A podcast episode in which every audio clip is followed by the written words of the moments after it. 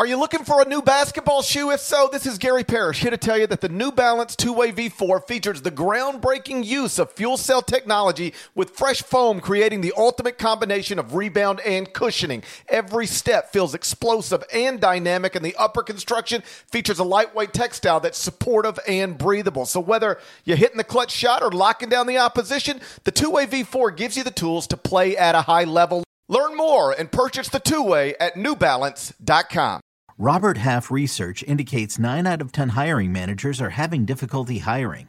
If you have open roles, chances are you're feeling this too. That's why you need Robert Half. Our specialized recruiting professionals engage with our proprietary AI to connect businesses of all sizes with highly skilled talent in finance and accounting, technology, marketing and creative, legal, and administrative and customer support. At Robert Half, we know talent. Visit RobertHalf.com today.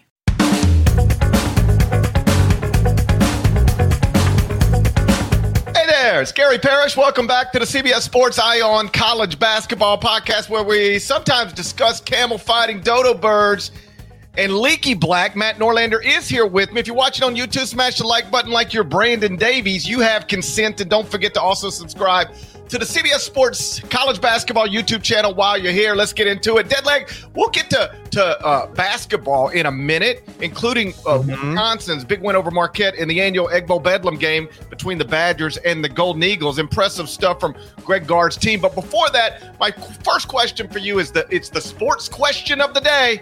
Okay. You ready for it? Of course not. How do you feel about trans athletes competing in women's sports? That's how we're starting this. Yeah, go ahead.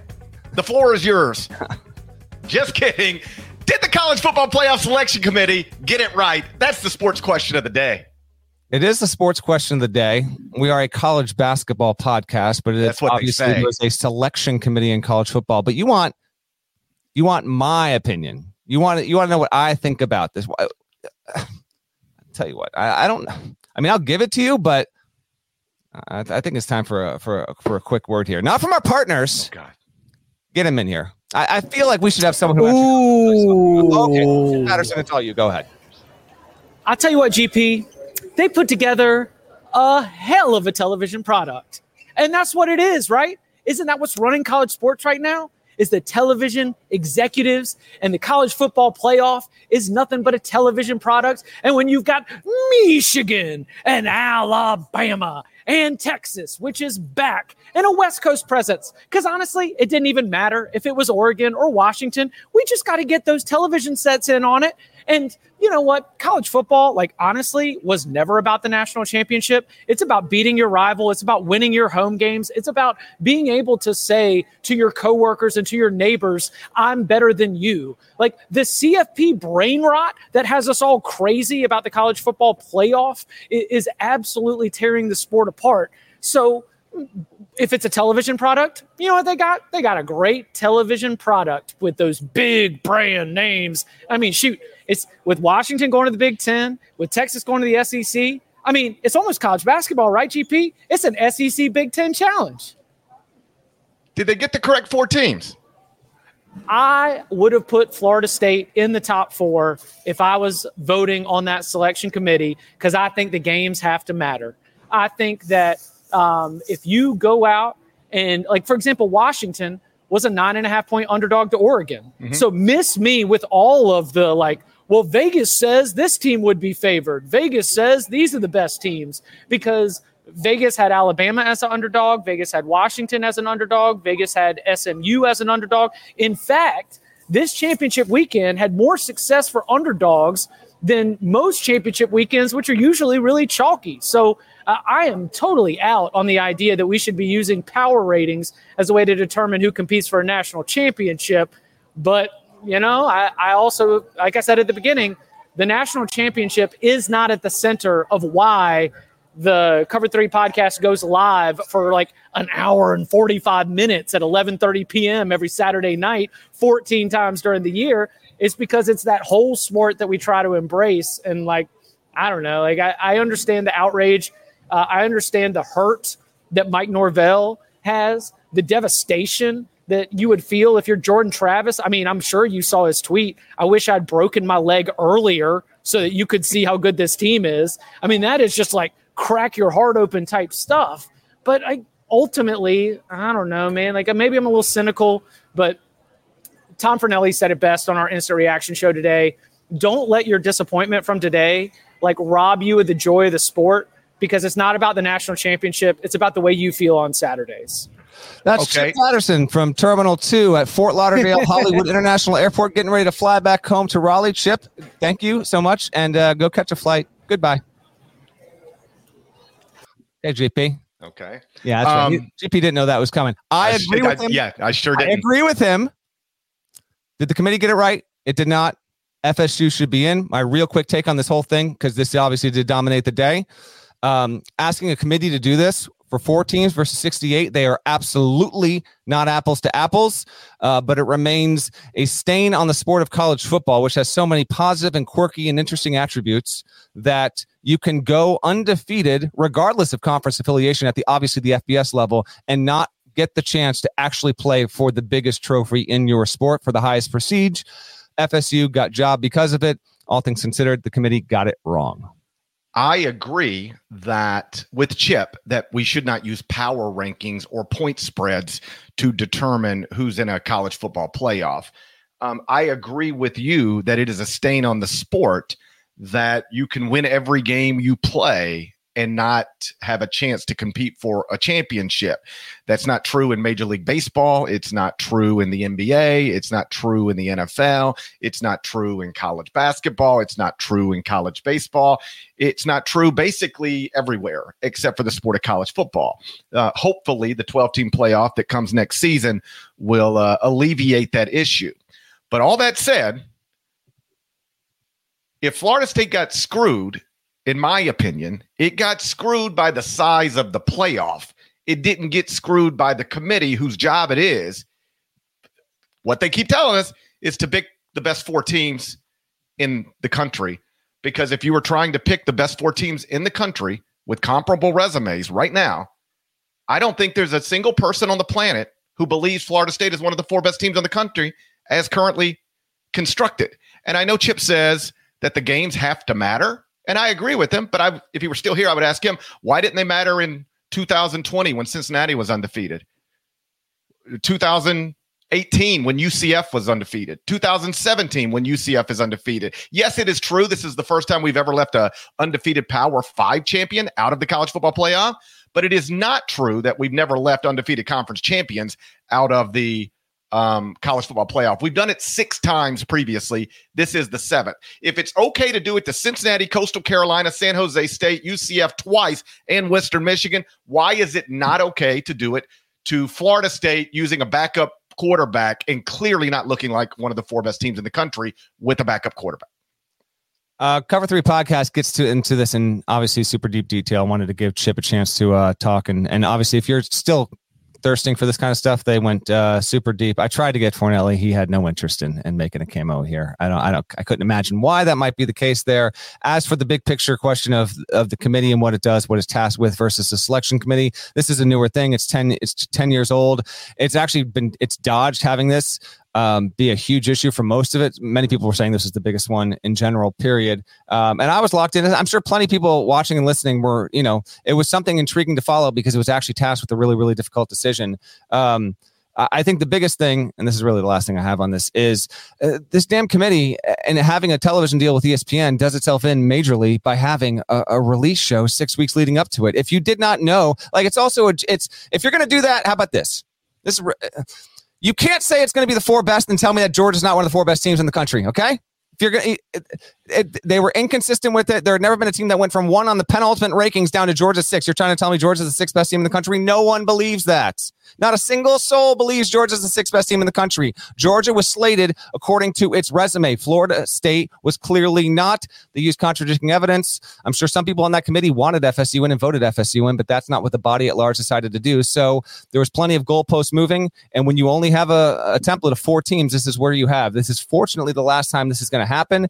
Uh, you should never have a release show to begin with for six weeks in a row because all it does is it sets you up for more, even more criticism and in the eyes of some, plenty of failure. That being said, obviously those are two mammoth matchups. A ton of people are going to watch, and it probably will be among the three most watched college football playoffs in the 10 year history of the event as a person who is employed by a television network, I would never blame a television network for making television shows that create revenue and ratings. By the way, we at CBS do it for the college basketball. We do it once and we do it six weeks before the tournament starts. There's a very drastic difference. But we do do it.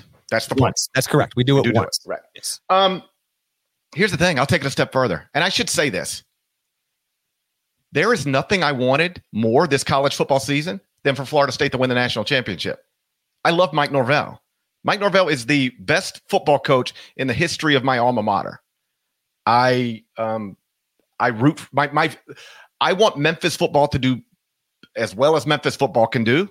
My second favorite college football team, if I even if you label them, is Florida State because of Mike Norvell. So this isn't some anti-Florida State, anti-ACC. I am um, sick for Mike Norvell. And I understand the disappointment he's feeling, the disgust, as he put it, that he's experiencing it. All that, all that said, I really don't think this is that even con- that controversial. Or all you heard for the past 24 hours is how difficult this was going to be. I don't think it's that difficult at all. I correctly predicted the four teams and the order at 6:43 on Saturday night. And, and because what and I here's the thing with you. I you just said something that I, I wanted to touch on. You said um, you can't tell me Georgia isn't one of the best four teams. And I I think if you were to get some power rankings out, you that they would they would tell you the same thing that Georgia is is is one of the four best teams in college football. When the committee says we take the four best teams, they are misleading a little bit because the truth is they take the four best teams after they identify the group of teams with the best resumes. So they look for best resumes, great resumes, and then they go inside there and they try to find the best four teams from that list based on the principles that they have decided are important.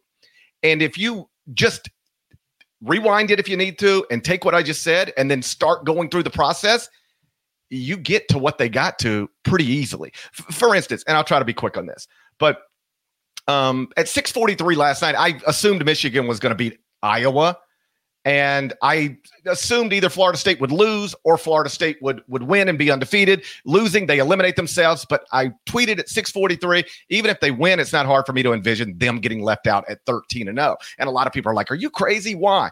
Because I just looked at the principles and went through it. And if you do that, here's where you get. Michigan was going to beat Iowa and be an undefeated Big Ten champion. That was going to be number one. Washington had already beaten Oregon twice to be an undefeated Pac 12 champion. That was going to be number two. So then we're going to have five teams competing for the final two spots. And those five teams were going to be Florida State, Texas, Alabama, Georgia, and Ohio State. Those are the only teams that had a shot. Now we start looking at the principles conference championships one is listed first among the stated principles the committee uses to distinguish between comparable teams and that's important. They're not using these principles to distinguish between teams that don't have similar resumes. They're only using them to distinguish between teams with comparable uh, comparable resumes. So the first one is conference championships. Are you a conference champion or not? That that right there immediately puts texas alabama and florida state over georgia and ohio state. So then georgia and ohio state are out no surprise, Georgia ended up sixth in the final rankings. Ohio State was seventh.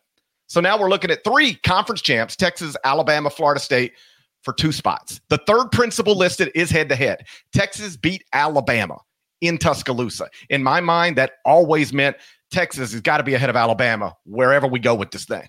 So that's why I put Texas at number three. Then we're picking between Alabama and Florida State. And this is where it is important to realize are you ready for this? In the listed principles, to distinguish between comparable teams is the term the unavailability of key players. And as you know, Florida State obviously is missing its quarterback, and they played the ACC title game with a three star true freshman, third string quarterback who graduated earlier this year from my son's high school. Simply put, if Jordan Travis were available, FSU is in and Alabama's out. I don't even think that's debatable, but he's not available. And that's that. It really is that simple. And I don't I, I, like it's one of those deals where I tweeted what I tweeted, and then I got so much pushback. I was like, Jesus, maybe I don't know what I'm talking about. but it was just go look at the principles. It's all right there for you. I, I still would have had FSU in. I understand the the, uh, the arguments to the contrary. They don't. Um, they don't. They they in the principles. We need I, I get it. And, and then and, and even that the people you know would disagree with the principles. Period. Should the principles even exist when it comes to that kind of stuff? Uh, even Pomeroy tweeted uh, similar thoughts on this, and he's done so in basketball as well. But we've done it with basketball too, and it wasn't controversial. Yeah, it's, it is definitely apples to oranges, but yes. And, and tell and, me how? Why? Why is it apples to oranges?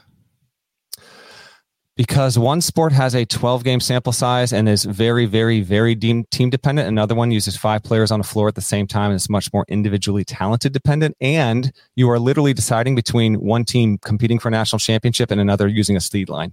Seems pretty clear to me how that's apples and oranges.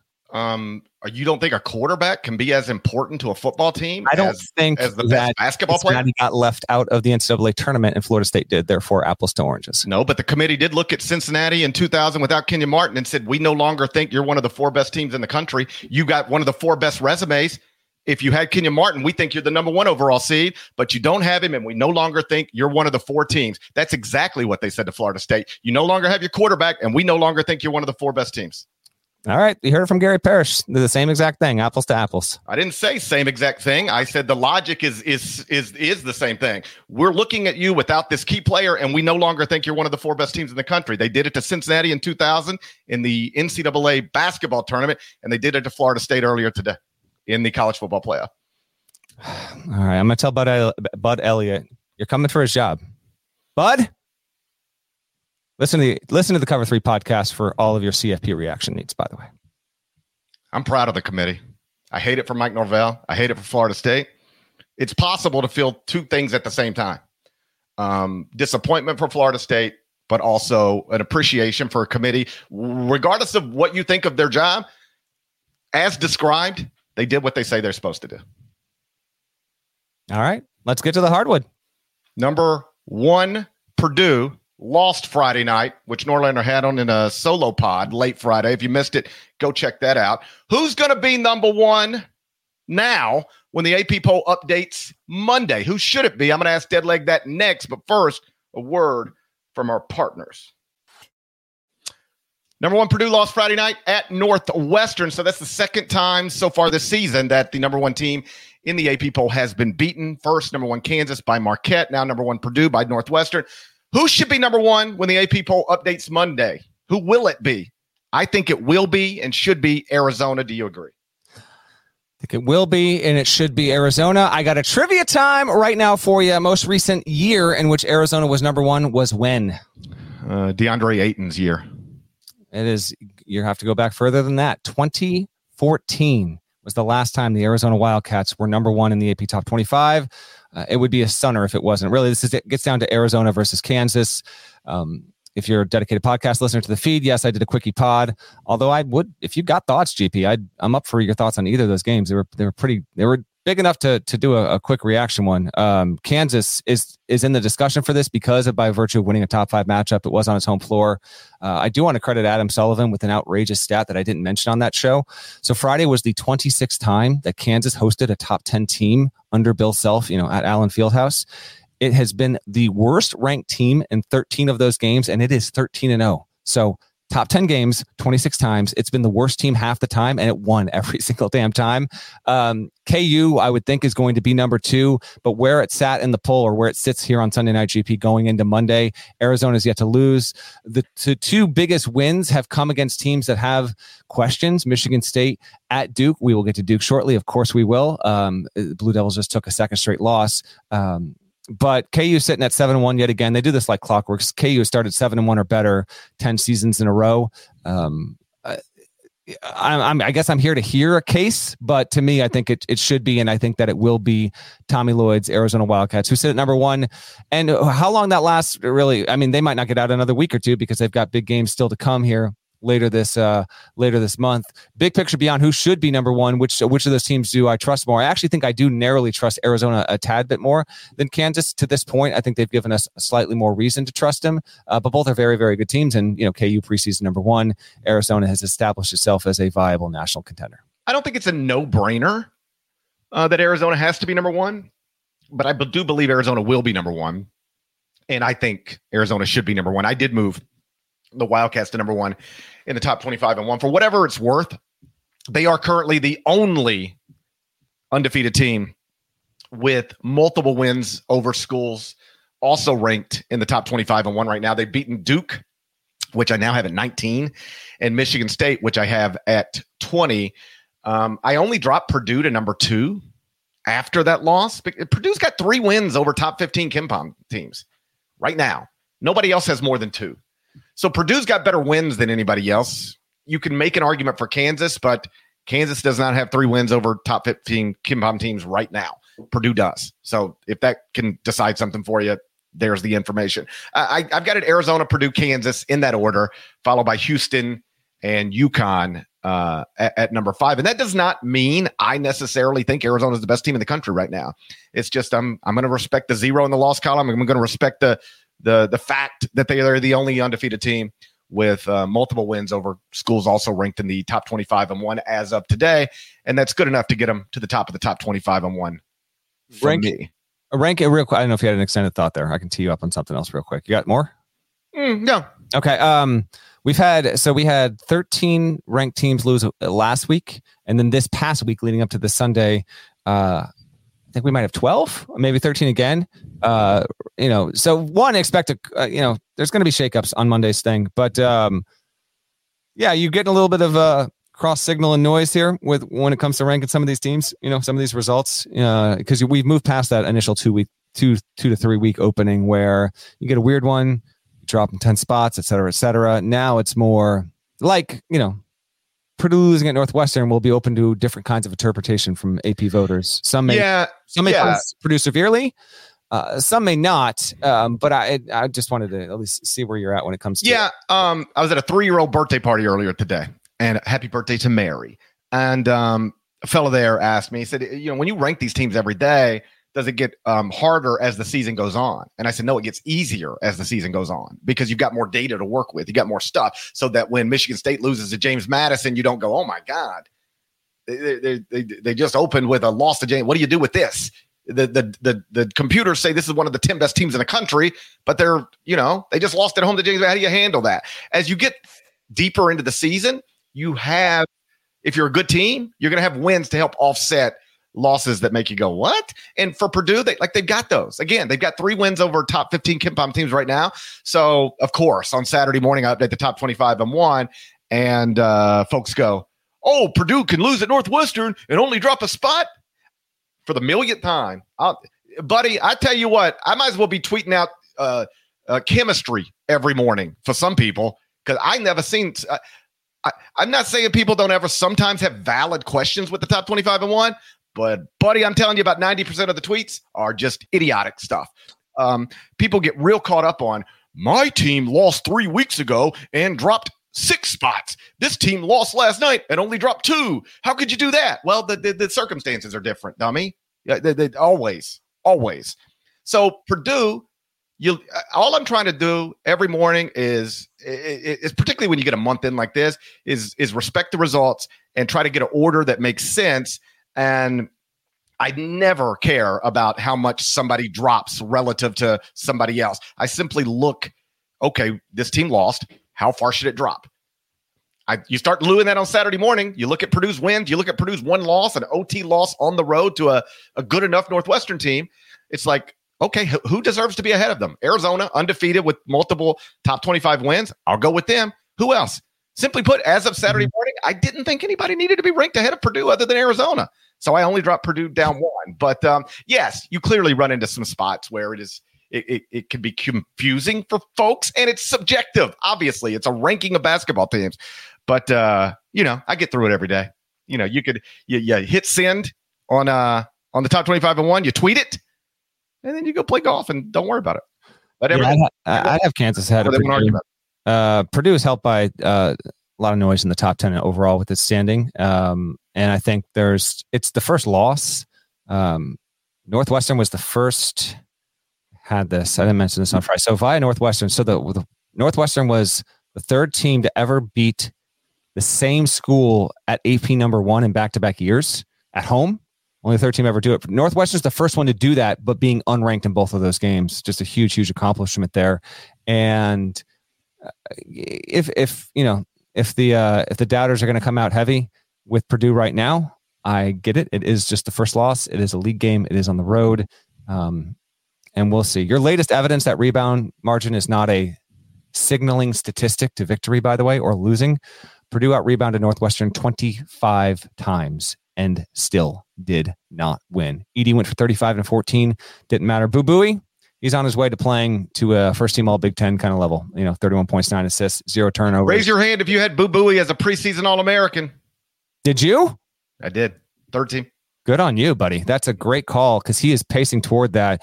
Also via Northwestern, he's the first high major player, and I'm assuming they got this from Sports Reference, but he's the first high major player since 2010-11 to go for 30 or more in a game, nine or more assists in a game with no turnovers. He did that against Purdue. It wasn't just him. Uh, Ty Berry, Ryan Langborg, they are forming something good there. Um, good on Northwestern. I don't know if this will be enough to get him in the polls or not, but, uh, Purdue, I would think, is going to probably probably hold firm in the top five when that refreshes Monday. Um, yeah. So if you care, the top 10 of the top 25 and one right now Arizona, one. Number two, Purdue. Number three, Kansas. Number four, Houston. Number five, UConn. Number six, Baylor. Number seven, Marquette. Eight, Gonzaga. Nine, Colorado State. And 10, Florida Atlantic. Um, I've got Tennessee. This is one that really drives people crazy. How could you have Tennessee at 13th? They are, uh, what's Tennessee's record now? Four and three where they're four and three with three losses, either on neutral courts or on the road against teams ranked higher than them. What about Tennessee having three losses to teams ranked in my top 12 would suggest that Tennessee can't be 13? People get people really struggle with it. Well, at some point, I guess the results on, on in compound have to matter. So, I, if you, I, I mean, I, well, but, but, but again, yeah, if they had if they take another loss to somebody who then, I I can't understand how somebody has an issue with a team being ranked behind only teams that it has lost to and ahead of everybody else. What is the problem with that? It's called fan emotion, baby. And that fan emotion gets people to listen to the podcast. So I'm all for it. Yeah, well, I, I and and and by the way, I, I can't take your ranking seriously. Just so just so we're clear, can't take this list seriously. Can't, can't take this list seriously. Hey, hey, college football selection committee, I can't take your list seriously. Okay, see, like here's Elliot being a dummy in the chat. Okay. Like, listen, if you don't want me to call you a dummy, then just keep quiet. You don't have to participate in this. You can just listen and watch. You don't have to try to join things. If you want to, uh, then then this way they lost to North Carolina. North Carolina's ranked lower, not in the top 25 and one. They're not. Right now, North Carolina is ahead of Tennessee. I've got North Carolina 12 and Tennessee 13. What do you not understand? Why is it so hard for people? Ah, what, what do you want me to say? I just want you to answer the questions. I, I can't. What, what about Tennessee having losses to I'm telling Kansas, Purdue, and North Carolina, all of which are ranked ahead of them? Is it? What about that is absurd? Nothing, I guess. I got no. I got no huge issue with it. Vols just don't lose to George Mason, or GP hey, might drop you all the way down to 17. That's all. I'm hey, I, listen, I'll punish you when you deserve. I, when you lose to somebody that I don't have ahead of you, buddy, you're in trouble. But so far, Tennessee has not done that. What are you going to do? Plus, I like orange. Can't you see my shirt? I do. But you prefer Syracuse orange to Tennessee. I'll remind our listeners. I do.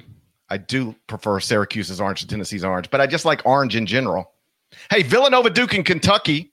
Yeah. All lost as double digit favorites on Saturday. These are three programs that have combined to win 16 NCAA tournaments and they all lost as double digit favorites this weekend. It's not good. We'll get into that next. First, one more word from our partners. So, Villanova, Duke, and Kentucky, three programs, three of the biggest programs in the sport. They've combined to win 16 NCAA tournaments. All lost this weekend. The teams uh, that were ranked outside of the top 125 at KenPom at tip off. Final scores Georgia Tech 72, Duke 68. Blue Devils closed as a 12 and a half point favorite. UNC Wilmington 80, Kentucky 73. Wildcats closed as a 17 and a half point favorite. Drexel 57, number 18 Villanova at the time, 55. Villanova closed as a 10 and a half point favorite. Duke, Kentucky, Villanova, dead leg. Which of these teams are you most concerned about? This is the current. Uh, this is the chat poll question. I, we had Purdue in there as well. Which result, big picture, carries the most significance?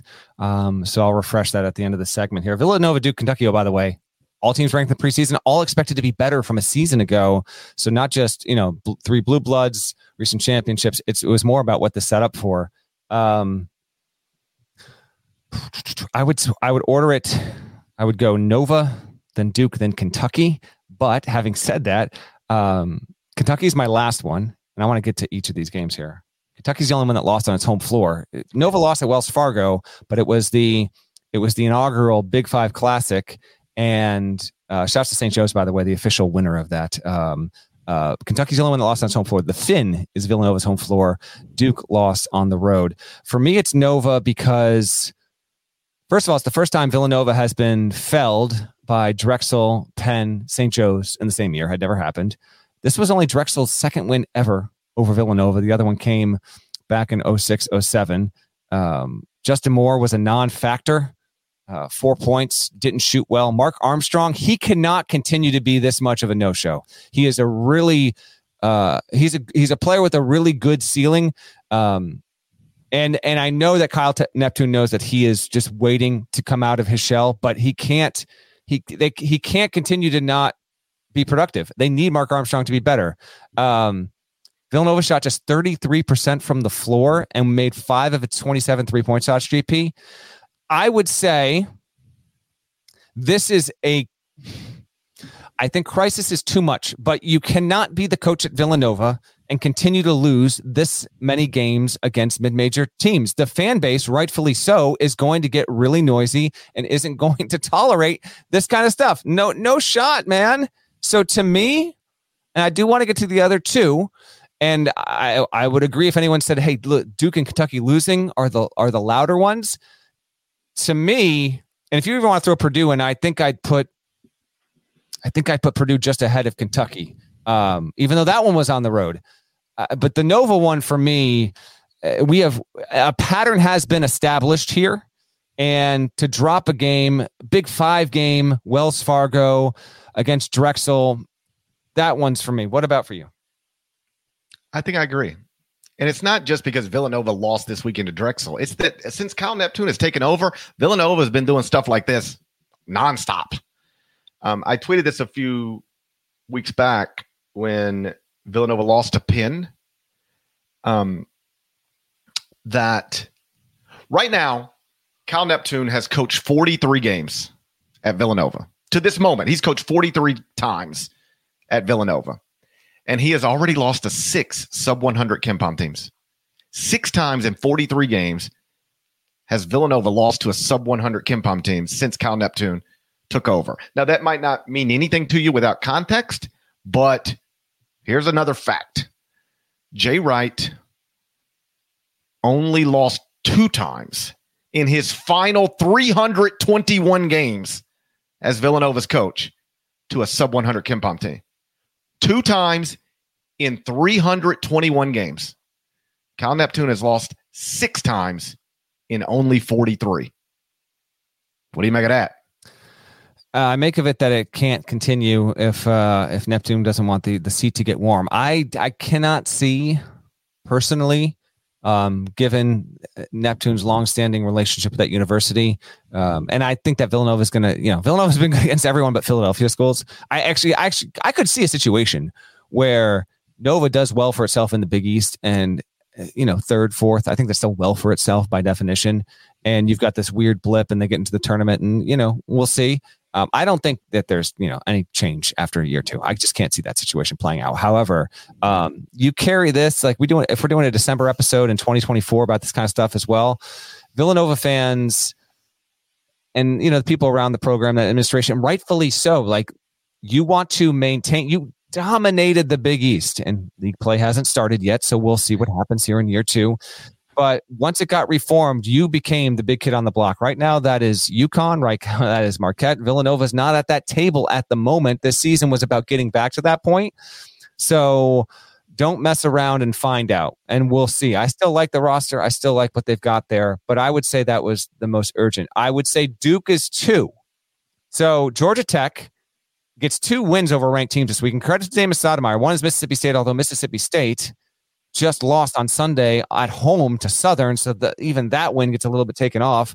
Um, that was among the worst losses of any team of this weekend. We had a ton of upsets, just a ton of upsets. Oh from- God! Uh, uh first off, before Mississippi State lost it, lost to Southern, I ain't heard a thing. Internet's out in Starkville. Okay. All right. I ain't heard right. a thing. It's spreading. Okay. okay. I ain't heard a thing. Okay. The internet. But, but, but all morning, all I don't want to exaggerate. It wasn't all morning I was bombarded, but like multiple people. GP, when Mississippi State lost to Georgia Tech, you removed them from the top 25 and one. Why don't you hold that? Why don't you hold Duke to the same standard?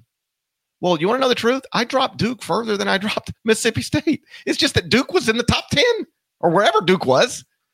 So, you, like, what do you mean? Mississippi State was like 25th and lost to Georgia Tech, so you get them out. Yeah, yeah. Is it really I mean, hard for people to understand why, if the 25th team loses to Georgia Tech, they're probably out? But if but when the 10th ranked team does it, they might not slip all the way out.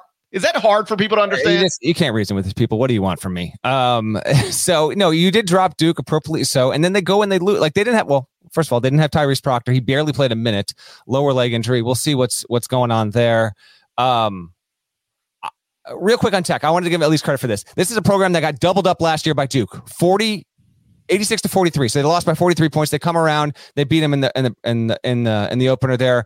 The program is 2 and 16 the last 18 times we played Duke. So Damon Stoudemire, that's that's big time stuff early. That so credit to Georgia Tech for getting the win. This game by the way was on the CW um which I found it but uh but I got to get used to that. A, it's another channel to add and I know the football fans were well ahead of this with the ACC and the CW, but uh, but the CW is a is a thing. Um, I tell you what, though, it's not a good sign for Duke, even without Proctor. Okay, like Georgia Tech didn't shoot well from three point range, uh, but yet it led this game for more than 34 minutes. It had better ball movement, was better on defense, had better shot selection, better foul shooting numbers, and in getting to the line.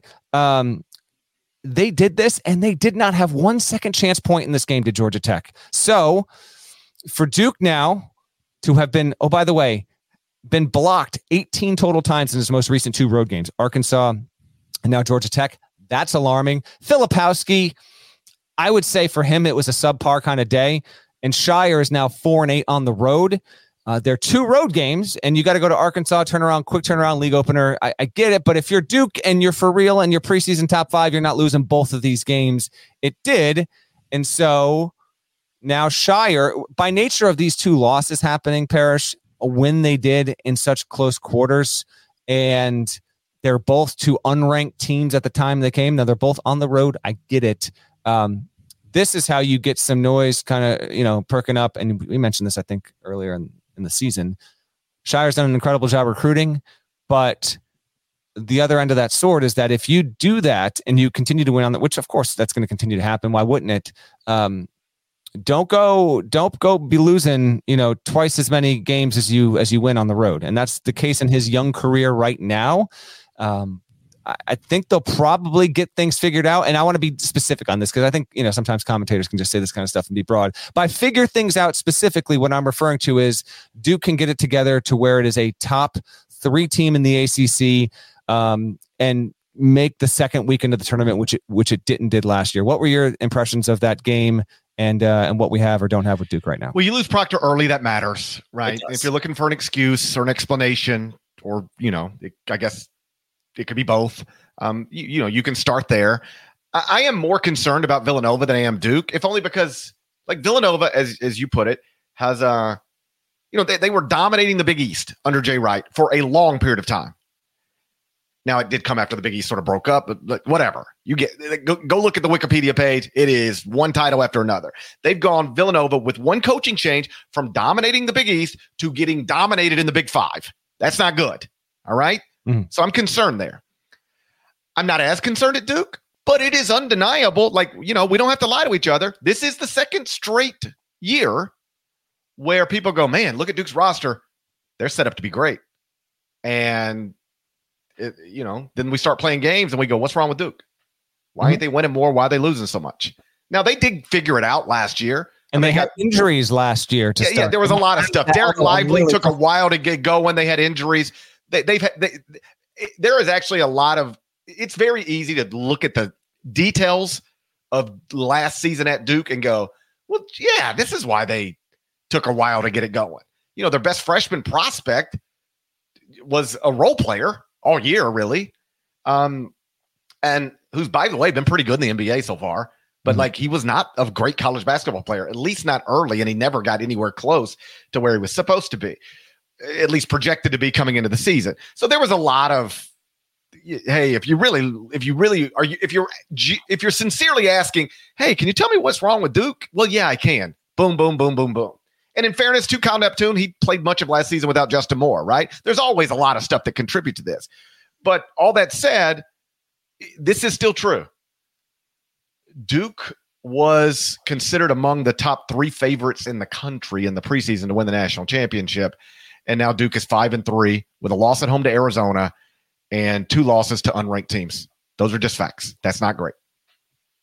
They are facts, and there's still more to come with Duke later this, uh, excuse me, later this month, where it can redeem itself, or it can make this to be an even bigger story if it doesn't if it doesn't pull this out because they've got Baylor. The big one is Baylor. The next two should not be pushes, although they're not bad mid-major teams. They've got Charlotte next weekend, the weekend, and then they've got Hofstra after that, which is actually a quality CAA team, and then they've got Baylor at the Garden. I plan on being hand uh, on hand for that. Let's get to Kentucky right now. GP, the poll results.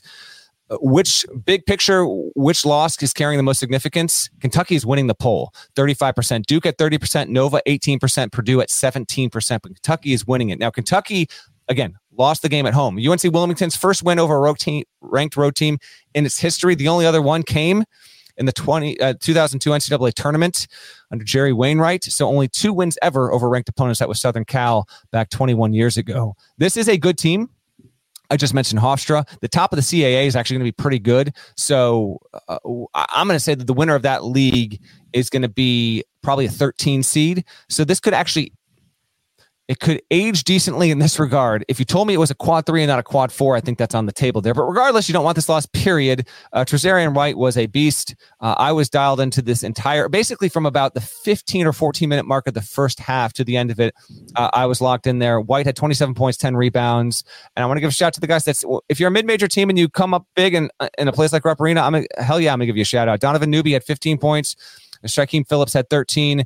Takayo Siddle is a really good coach and he will get a job promotion sooner than later if indeed he is seeking that. Uh, UNCW led this game GP for more than 35 minutes and outscored Kentucky's bench 46 to 5. I know that DJ Wagner didn't play in the game, so you know similar to the Duke thing, they didn't have a pretty heralded person in their backcourt available for this. I don't care. If you're Kentucky and you're at home and you're playing a mid-major opponent, zero excuse ever for getting outscored 46 to 5 on the bench. Should never happen. Reed Sheppard, he had 25 and 6. Yet again, Reed Sheppard's out there looking like he's trying to carry this whole team. How about this though? Here's what's damning, and I'm not running off of what I said. I still buy Kentucky big picture and what it's doing. It might take a little while more to figure this out, but I still like what I'm seeing if the, if the loss was bad. However, you want alarming? Here we go. Kentucky went into the game shooting 42.6% from beyond the arc, which was top five in the country. It shot 29% against UNCW. It went into the game shooting 28 threes per game, by far the most ever under Cal. It only got off 17 from behind the three point line on Saturday. It went into the game averaging 94.4 points, which was third best in the sport. UNCW held Kentucky to 73, so more than 20 points lower than what it normally gets. And then going into the game, Kentucky on average was committing just 13.6 fouls per game, the lowest in the SEC, had 19. So I to me, that's representative of Siddle and his staff having a great game plan, the team executing, uh, in addition to holding Dillingham to only two points, who had a couple of just bonehead fouls. Like you just don't need them. How he committed them. Uh, Brad Aaron Bradshaw made his debut. He's going to get need time to get adjusted there. Reeves fouled out. Tre Mitchell had four. Um, I don't think. I can't even believe I'm saying this because I I know how critical and we've been on we've we've been on Cal's ass plenty over the past however long with this. I guess I like the personnel so much that I think there is a healthy chance that we will look up in the middle of January, late January, Parrish, and see a Kentucky team in in, in charge in that in that conference, or if not, right there. Um, but if you're a Kentucky fan and you kind of got like, whoa, what do we got here? I, I, get that, but I, for whatever reason, I'm just not as, I'm not as there there as I might be with Duke or Nova. Yeah, I'm same. And may, maybe that makes no sense. What maybe we'll look back and go, "Oh, buddy, we." we idiots. Yeah, it's it's entirely possible because it's undeniable. On Saturday, the worst loss was the Kentucky loss. It was the one that was at home. It was the one with the biggest point spread. They were, and yeah, no DJ Wagner. Guess who knew that? The odds makers still made him a 17 and a half point favorite without DJ Wagner against UNC Wilmington. And uh, they lose the game. UNC Wilmington entered at 145th at KenPom had already taken losses to Appalachian State and East Carolina.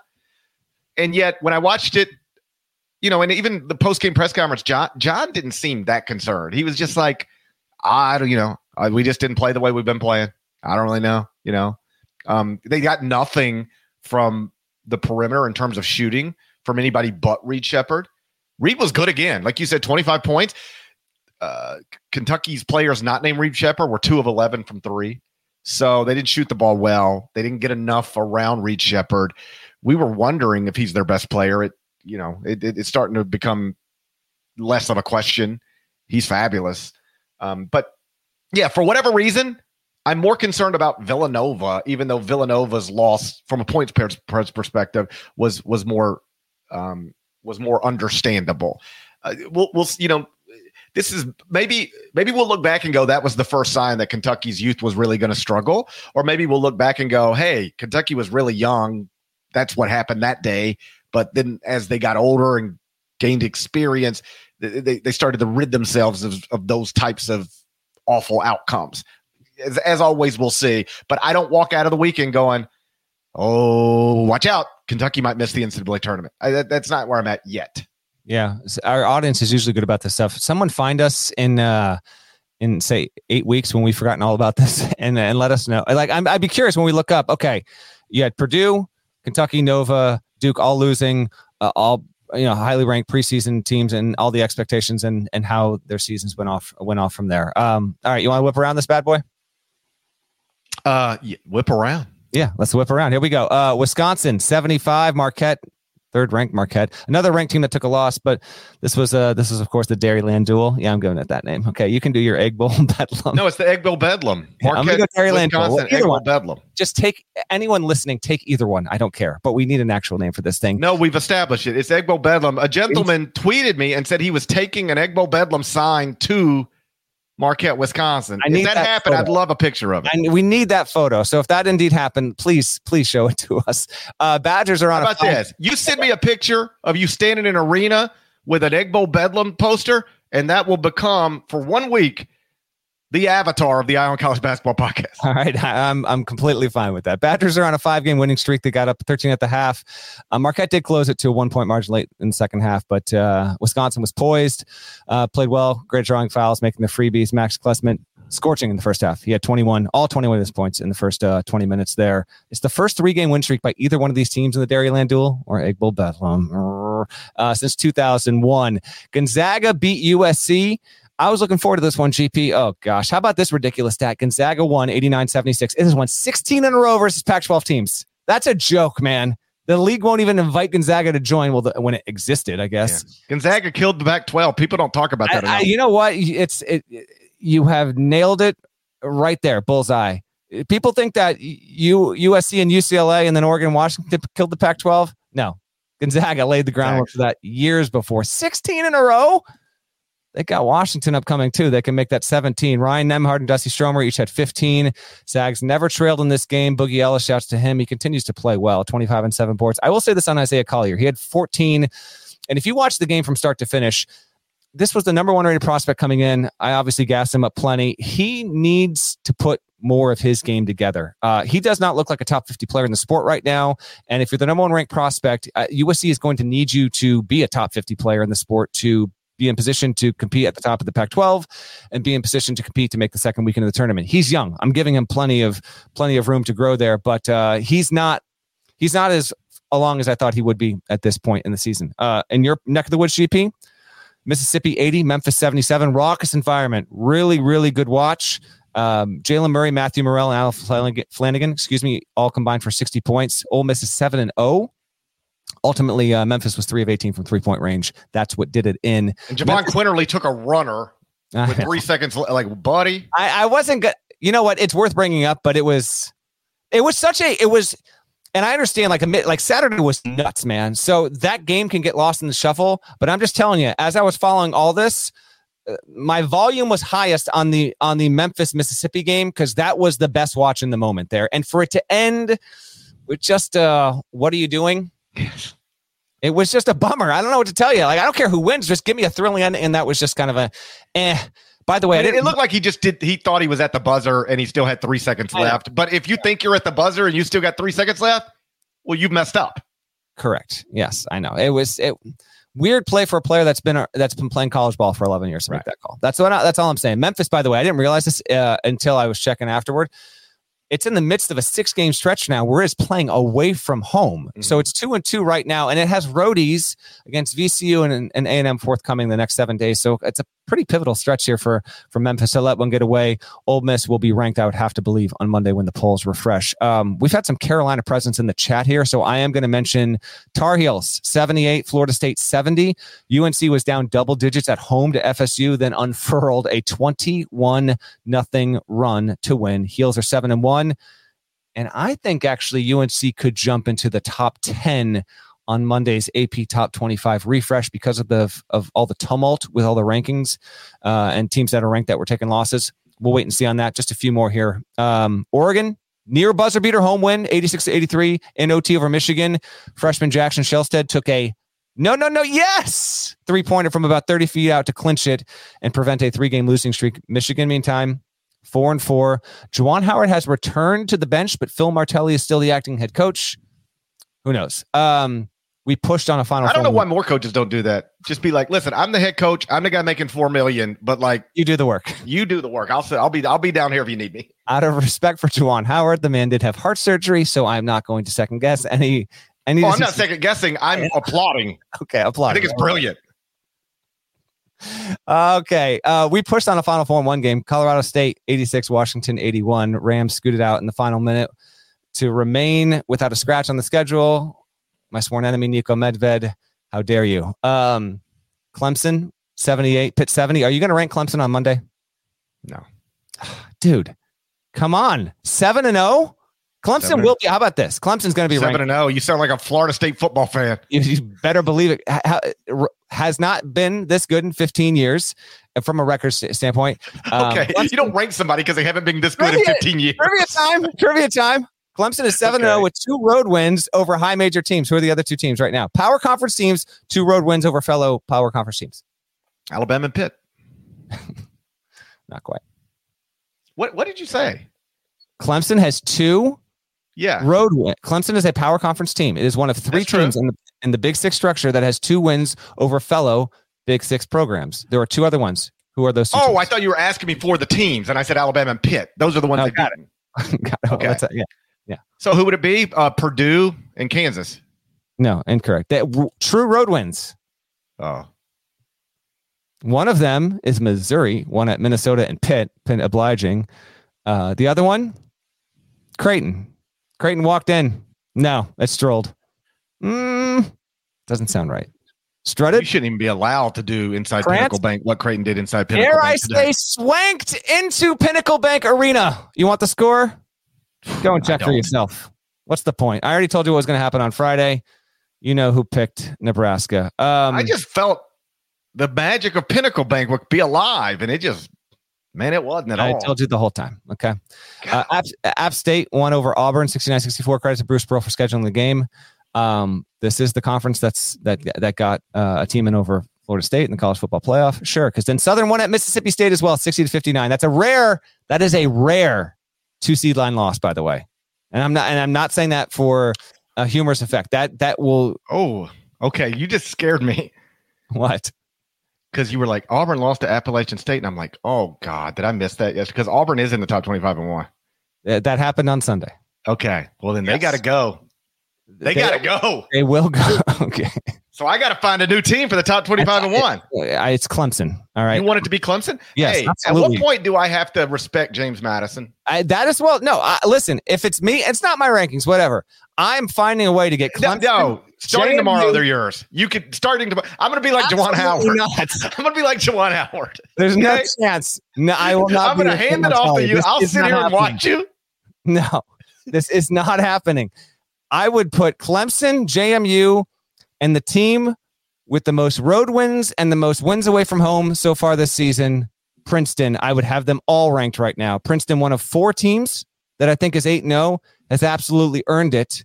And per KenPom, Princeton won at the buzzer over Furman this weekend. Per KenPom, it is Princeton, not Houston, that has the best chance to go undefeated for the rest of the season. As of right now, almost certainly not going to happen in the regular season. But, but credit to Princeton. Oh, by the way, did you see the game, the other Ivy one, Yale UVM, Vermont? Oh my gosh. Okay. Real quick on this, because I don't think I don't think we will have a game the rest of the season from a win percentage, win probability standpoint that will be higher on one side and just pendulum swing more violently in the final seconds in this one. So Yale's playing at Vermont, Patrick Gymnasium, where I played three on three tournaments back in the day. You know, I'm very familiar with the gym. Love Patrick Gymnasium. So Yale is up five with 3.8 seconds to go. They allow uh, UVM to get a casual layup with about 0.06, 0.6 seconds to go. So it's it's a three point game at that point. Then Yale gets called for a dead ball foul, offensive foul. You know, the whole screen situation. I might have been some floppage there, but regardless. So Yale gets the ball back. Or Vermont gets the ball back down three. TJ Long catches, shoots in the air, same uh, same motion, gets fouled. The three pointer banks in. He makes the free throw. Vermont. Oh, I'm just remembering. I did see this. This is uh, the sequence was outrageous, and Yale was the preseason Ivy favorite. Now it, it, it's taken. That's just an absolute devastating, heartbreaking loss. Princeton, meantime, was picked second, coming off Sweet 16. It's yet to lose. One more, one more thing for you here. Did you see how Georgetown lost to TCU? Yes, that's ridiculous. Okay. I'm going to lay this out, then and then and then it's yours. So Georgetown is down. First of all, came back. It trailed like by 15 in the second half. Okay, then it's up by two with 2.7 seconds to go. Emmanuel Miller, Emmanuel Miller for TCU takes a pass from Micah Peavy. Now Miller was the best player on the floor in the game. He finished with 29. He launches a shot that the shot for it to even fall is why I love the sport. To be honest, you're just like you've got to be kidding me. If he takes that shot 50 times, does he make it twice? This one goes in. The controversy is that Miller. I don't want to say clearly, but fairly clearly steps on the out of bounds line before he gets the shot off.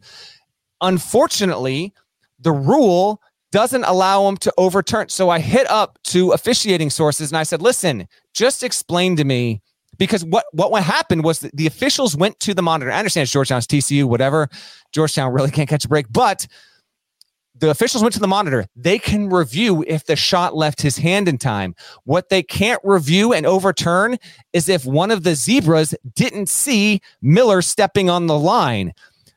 Okay, let me stop you real quick. Most fans think that's stupid. Why is it not stupid if it's not stupid in your opinion? I'm not. No, I think this should be. I think it's stupid because how about this?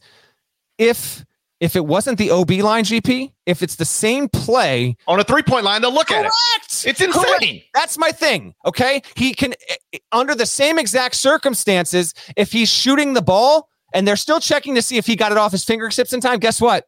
If his foot's on the three point line, the ba- the bucket gets changed and overturned. But on this one, here's what I was told. Okay, I'm just going to read this and then it's all you. Um, I was told to think of it like a traveling play. We no call a travel, and then the kid hits a game winner at the buzzer. We go and check and see that he traveled prior. Should we then penalize the travel and disallow the basket? We can't. That is presently where the current rule is. The rules committee has had discussions about plays like these all the time, and my guess is that it will be a topic of conversation during our next meeting. Yada yada yada. Here we. Uh, this has to be changed. If a player is stepping on any point of the floor as the game is ending, that traveling, I can understand how that can be interpretive to like body motion. I kind of get that. You are stepping on the floor at any point. That should be reviewable. Georgetown should have won the game, but TCU gets the W. I agree with you. Um, I, don't think we need to be using review to go back and look at somebody traveled to go uh, on no calls. Like you no call travel, you no call foul. I don't think we go back, look at it, and go, okay, the whistle was never blown, but that's the last shot of the game. Let's go look at it. Oh, he got that's a foul. Let's send him to the free. That's too much. All right, we're not doing that. I agree with that. But clocks and lines, that should be easy. On on this shot that decides this game, we're going to look at two things. Did he get it off on time? Was he behind the three-point line? Was he on the playing surface? If you just uh, if you just yes. do those three things when you walk to that monitor, did he get it off on time? Yes. Was he behind the three-point line? Obviously. Was he in the playing surface? No. Out of bounds. Okay. Shots off. Georgetown win. You should be able to look. It, it makes no sense to me that you can look at two of those things, but not the third one. it's it is absurd. And the thing is, this stuff gets debated every May into June. And so the season has passed. And while the people in the room, like they care about it, th- there's just not the attention. And ba- trust me, this is at the end of a show. It's barely getting attention, period. But you can't have this. Like if you missed the call, and it, I, I, agree with you, clocks and lines is a great way of putting it. That should be reviewable. I don't want more reviews. Trust me, I don't. Emmanuel Miller was out of bounds, man. That pl- that shot should not have counted. Period. TCU got a win that it didn't deserve. Point blank. I mean, and listen, we would we would rev- in in football, they're going to look to see if you're inbounds or out of bounds. All right. I mean, they do it every other play. Yeah. All right. In in uh in baseball, they're going to look at whether you know a, a, home run cleared the fence or not. Like it just seems crazy to me. And here's the thing: it seems crazy to me that they could go to the monitor and look if the if if the shot got off, if if he's behind the three point line, but we can't. But we can't look at was he even on the playing surface? Is he inbounds? We can't look at that. We can look at these other two things, but not that. It feels like that falls under the same umbrella. And I wonder, and I'll ask somebody this because as you say, like these things are talked about all the time. I just can't understand how this specific thing could be talked about and somebody say, no, no, no, no, no. I bet you it's the type of thing they don't talk about. I would, I would believe it. You can't have because who who could say this? Who could say this? Who could go? Hey guys, listen. We know last second buzzer beater. We know we're going to go look at it to make sure the shot got off. Right? Yes. We know we're going to make sure the shooter's behind the three point line. We're going to look at that. Right? Yes.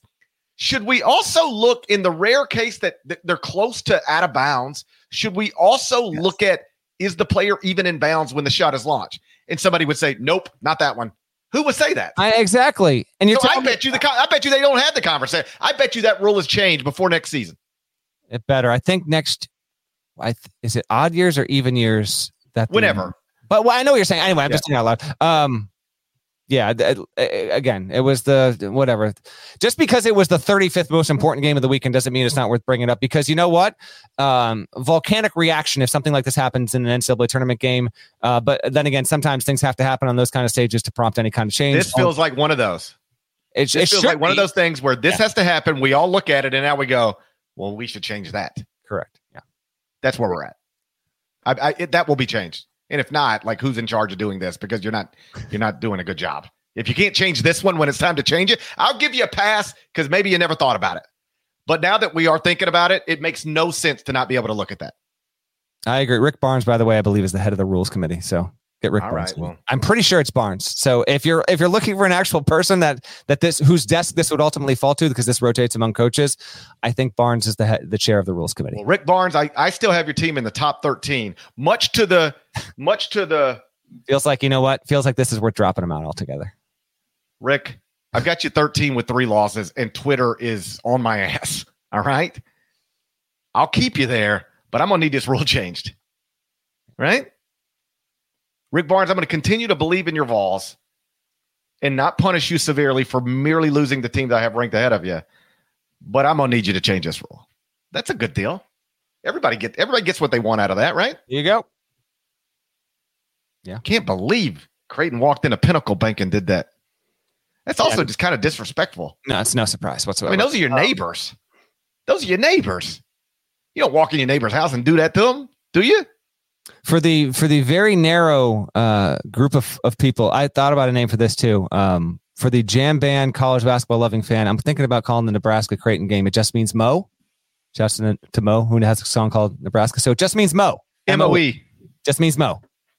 Just means M-O-E. Mo. Hey, take it and run with it. You want to do a little uh, heads up for the next two days on the on the on the calendar here, GP? It ain't great. Monday's a little slow. There's only one game on Monday worth tuning into.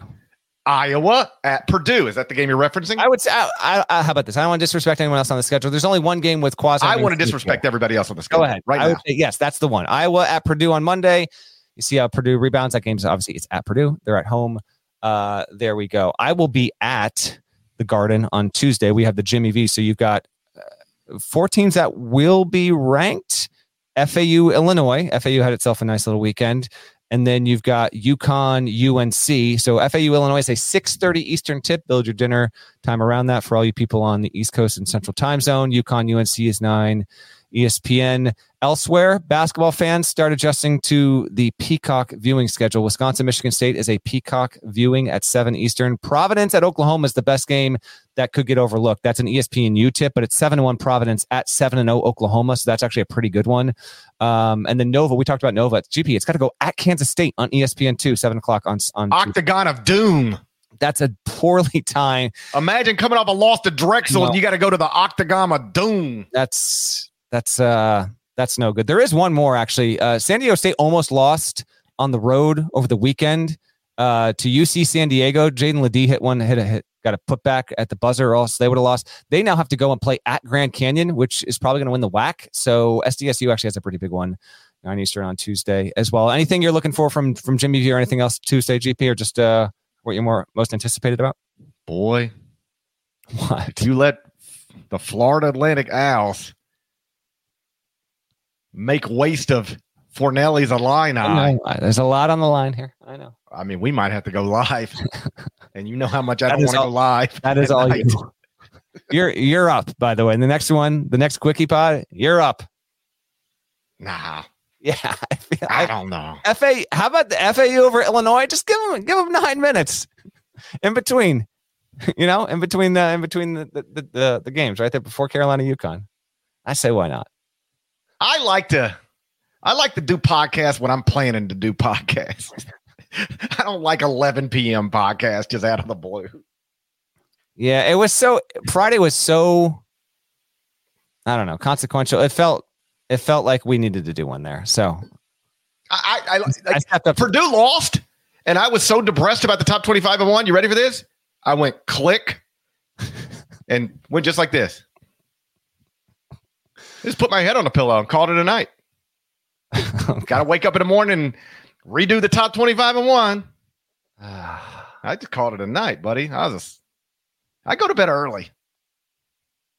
I got gotcha. I ain't trying to stay up all night. In all in all seriousness, before we wrap, which game are you more looking forward to? FAU Illinois or UConn UNC? FAU Illinois. My owls on the uh, my owls inside Madison Square Garden. What are we talking about? And this guy tries to rewrite history. He was slandering Dusty May and his program on CBS Sports Network for years. And now they're his owls. They're my owls. I adopted them.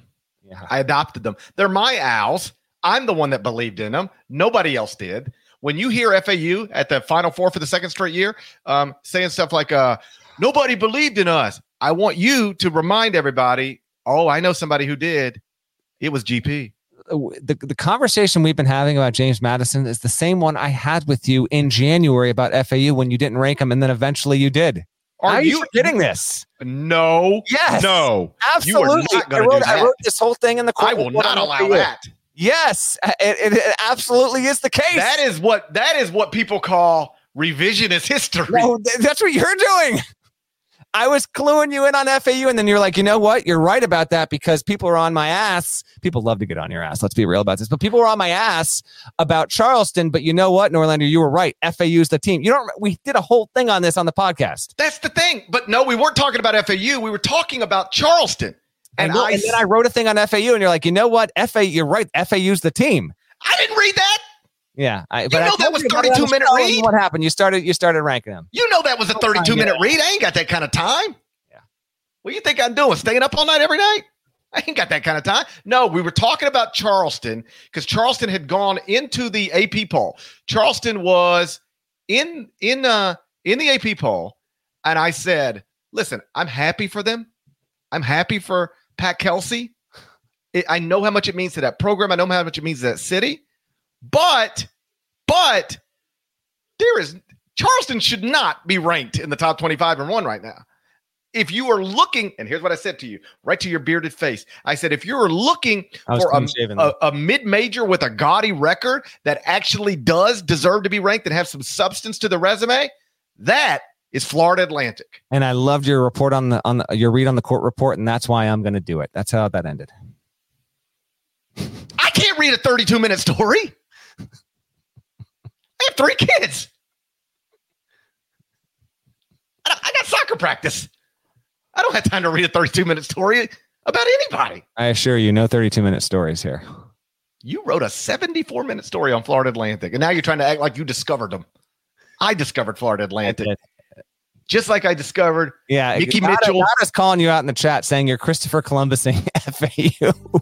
Christopher Columbus is a wild dude, man. It is wild that we have Christopher Columbus Day. That guy is that guy is wild, Christopher Columbus. Let's wrap it up here. Right. I don't think you understand what Christopher Columbus was up to back in the day. I don't think you were a history major.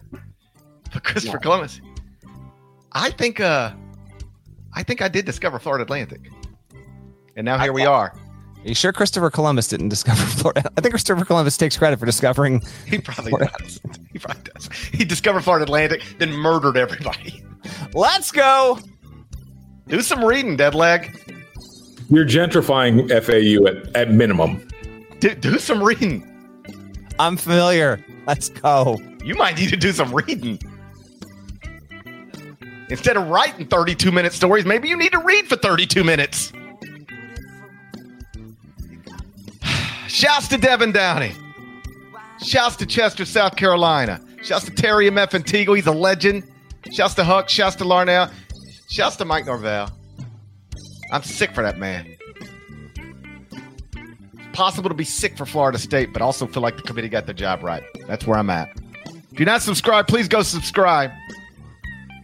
Anywhere you subscribe to podcast, just do a little search. Eye on College Basketball Podcast, Spotify, Apple. It'll pop right up. There's more of us than there are of them. Make sure that's reflected in the comments. And if you do that, I promise we're going to talk to you again on Wednesday morning where we will open with a preview of the Peach Bowl. We will, we will not. Between Florida State and Georgia. Right? Can't wait for that. Let me know when we're starting. I'll pop in 10 minutes later. Can't wait for that. Till then, take care.